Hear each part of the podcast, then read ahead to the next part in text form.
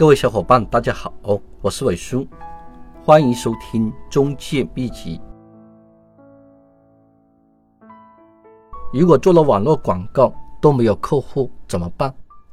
这是很多房产经纪人最头疼的问题。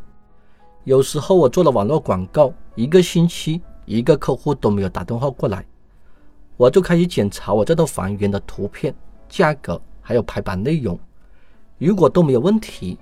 我就会搜索这个小区的房源，看我这套房源的排名是不是排在第一页。如果排在第一页都没有客户怎么办？我就想，我这几套主推的房源可以用其他方法做广告吗？我手上的这几套房源，它的客户群在哪里？有时候我想破了脑袋想不到客户群在哪里，反正在公司也是无聊。我就做了一份房源表格出去发传单。比如说，有十套主推的房源，我用 A4 的白纸打印出来，一张 A4 的白纸写十套房源有些大，我就把它剪成三份，每一份十套房源，我放到包里面也方便携带。这些都是很随意的，没有必要要求那么高，也没有必要追求排版的很漂亮。客户看得清楚就可以了。做好之后呢，我就到附近的小商店去发传单。你们是不是这样发传单的呢？进入商店之后，低着头，把传单放在桌上，或者很尴尬的递给一个人，马上转身就走。这个动作呢，跟送报纸的差不多。你觉得这样做有效果吗？效果不是很理想。送报纸的他是为公司而做，他发的每一份报纸都是有钱的，他发的越快越多，他的钱就会越多。发报纸的只要看数量，而我们给自己发传单，只要成交了才会有钱，所以追求的是质量。那我们怎么样去发传单呢？我先分享一个案例。有一天中午，我在门店值班，有个小伙子上门推销小型的按摩器。他刚进门口就很热情的跟我打招呼。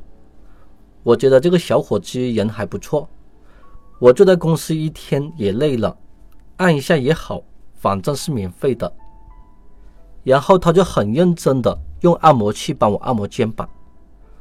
我看他的服务态度还不错，我就跟他聊。你这个按摩器多少钱呢？他就说五十九。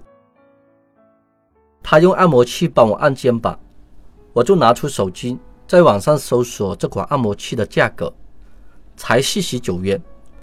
我直接拿手机给他看，他不好意思的笑了，但是他的手没有停，还在很认真的帮我按肩膀。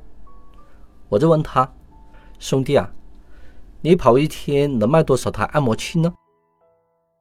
他就说：“我有时候卖两三台，有时候卖五六台，有时候一台都卖不出去。”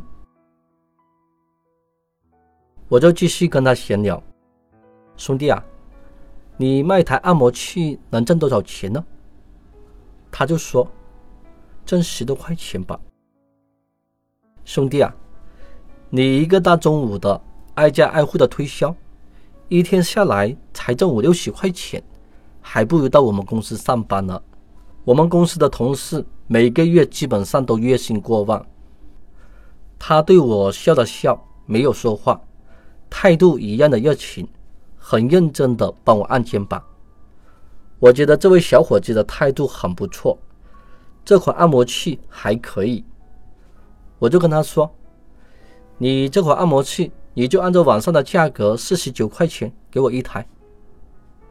他着急的说：“不行啊，我一台我才挣十多块钱，而且是上门服务的。”我对他笑了笑，我就拿出我砍价的专业知识跟他谈价格。兄弟啊，你这款按摩器网上才卖四十九块钱，而且还可以七天无理由的退货。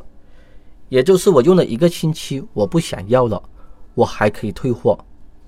如果这台按摩器出了什么问题，我还可以申请维修。而你这台按摩器呢？我现在买了，你出了这个门口之后呢，坏了，我找谁维修呢？他做了做头发，然后说：“你可以加我的微信，按摩器有什么问题，你可以联系我，我给你换新的。”我继续对他说：“兄弟啊，你出了这个门就找不到这家店。如果是你呢，你会买一款三无产品吗？第一，没有质量的保证；第二，没有售后的服务；第三，我也不知道是不是假货。我是看你这个人的态度，我才会买的。如果不行呢，那我就不买了。”我说话的态度很坚决。最后他没有办法，还是四十九元卖给我。按摩器我买也可以，不买也可以。我买他这款按摩器，买的就是他的态度。所以，我们出去发传单的时候，把态度放在第一位。我们去附近的小商店，怎么样发传单呢？我进入商店之后，首先跟别人点头微笑，打一声招呼。你好，我是某某中介公司的。今天有几套房源特别的便宜，你最近有没有考虑要买房呢？然后把传单递给他。当店家说不买房，我就接着问下一个问题：你有没有亲戚朋友要买房的呢？当店家说没有，我就接着问下一个问题：你们店里的客户有没有要买房的呢？当店家说没有，我就会找一些大家共同的话题跟他聊天。因为你刚进入一家店，店主不认识你，跟你不熟悉，很多人就潜意识的直接让你走。比如说，你坐在店里面，突然有个人向你推销产品，推销员刚刚走到店门口，你就直接向他摆了摆手，让推销员直接走。你是不是经常这么做呢？所以很多店主这么做也很正常。我前面说的话只是一个铺垫，下面的话呢才是我真正的杀招。我就开始吹牛了。我很诚心的对店主说，在前面有一家店的员工，今年上半年给我介绍了十个客户，我成交了五个，每个客户我给他两千块钱，我一共给他一万块钱，我给他的钱。比他上班的工资还要多。还有另外一条街的一家店的员工，他给我介绍了六个客户，我成交了两个，我给他四千块钱。还有这一条街的很多人都认识我的，我先观察店主的表情，看他心不心动。如果他有诚意合作，我就继续跟他聊。很多店主说。是哪家店的员工呢？我会装着很难为情的说：“老总啊，如果你介绍你的朋友给我买房，成交了，我给回扣给你。你希望你的朋友知道你拿回扣吗？如果你的朋友知道了，他会是怎么想的呢？所以呢，我不会告诉任何人，这也是对你的保护。我一句话就把他问哑了。”比如说，你的朋友介绍你跟我买房拿回扣，你会是怎么想的呢？你会不会想连朋友都出卖？所以，我们最好的方法就是保密。如果你解释的越多，你的漏洞就会越多，客户就不相信你，因为我这是吹牛。然后我就接着说：“你的微信多少呢？我加一下你的微信。”你有什么客户要买房的，你直接提供电话给我，不用你出面。其他的事情呢，我们来做。成交了，微信转账给你。说到这里呢，很多房产经纪人觉得店主会给你留电话，会加你的微信，不是那么容易的。很多店主不相信你，就打发你走了。如果店主不肯留微信，我就看这家店有没有名片。有名片的，我挨个拿一张；或者有什么联系电话的，我也把它记下来。出了门口之后，加他的微信。很多房产经纪人最喜欢做的一件事情，做了一期之后没有效果就不做了。我前面做的只是一个开始。我在公司无聊的时候，我出去找人说说话，也是一种享受。我就打印一份房源列表，这一排商铺，我挨家挨户的发，挨家挨户的找人聊天。我第一次混个脸熟，第二次他们认识我，第三次呢，他们就会认可我这个人，就像追女孩子一样，第一次见面让你滚。第二次见面觉得你很烦，第三次呢觉得你死不要脸，可能第四、第五期呢就会跟你去约会，慢慢的就会有感情。我们经常说的胆大心细、脸皮厚。